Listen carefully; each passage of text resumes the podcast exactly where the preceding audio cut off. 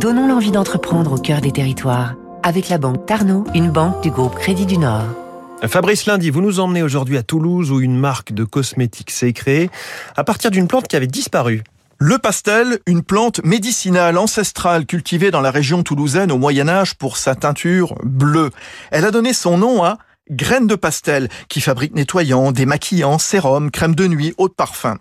Le pastel fut remis au goût du jour au début de ce siècle, après 15 ans de recherche menée par les fondateurs de l'entreprise toulousaine, recherche qui a révélé toutes les vertus dermatologiques de cette plante un peu oubliée. L'huile de ces graines est riche en oméga 3, 6 et 9 et elle apporte à la peau des propriétés antioxydantes et anti-âge.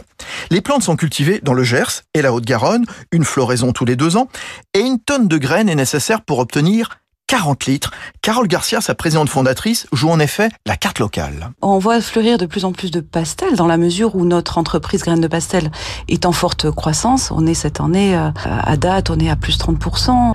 Et du coup, on, entraîne avec nous effectivement une filière euh, agricole et économique locale. C'est-à-dire que euh, nos, étuis sont fabriqués dans le Gers, nos étiquettes également. On a, on utilise des, encres végétales, des papiers recyclés et on a à cœur de choisir également des ingrédients cosmétiques qui sont fabriqués euh, localement. Je veux dire en plus de l'huile de pastel. Graines de pastel vend ses produits dans les rayons cosmétiques, internet, en pharmacie.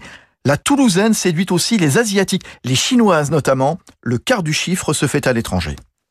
C'était Territoire d'excellence sur Radio Classique.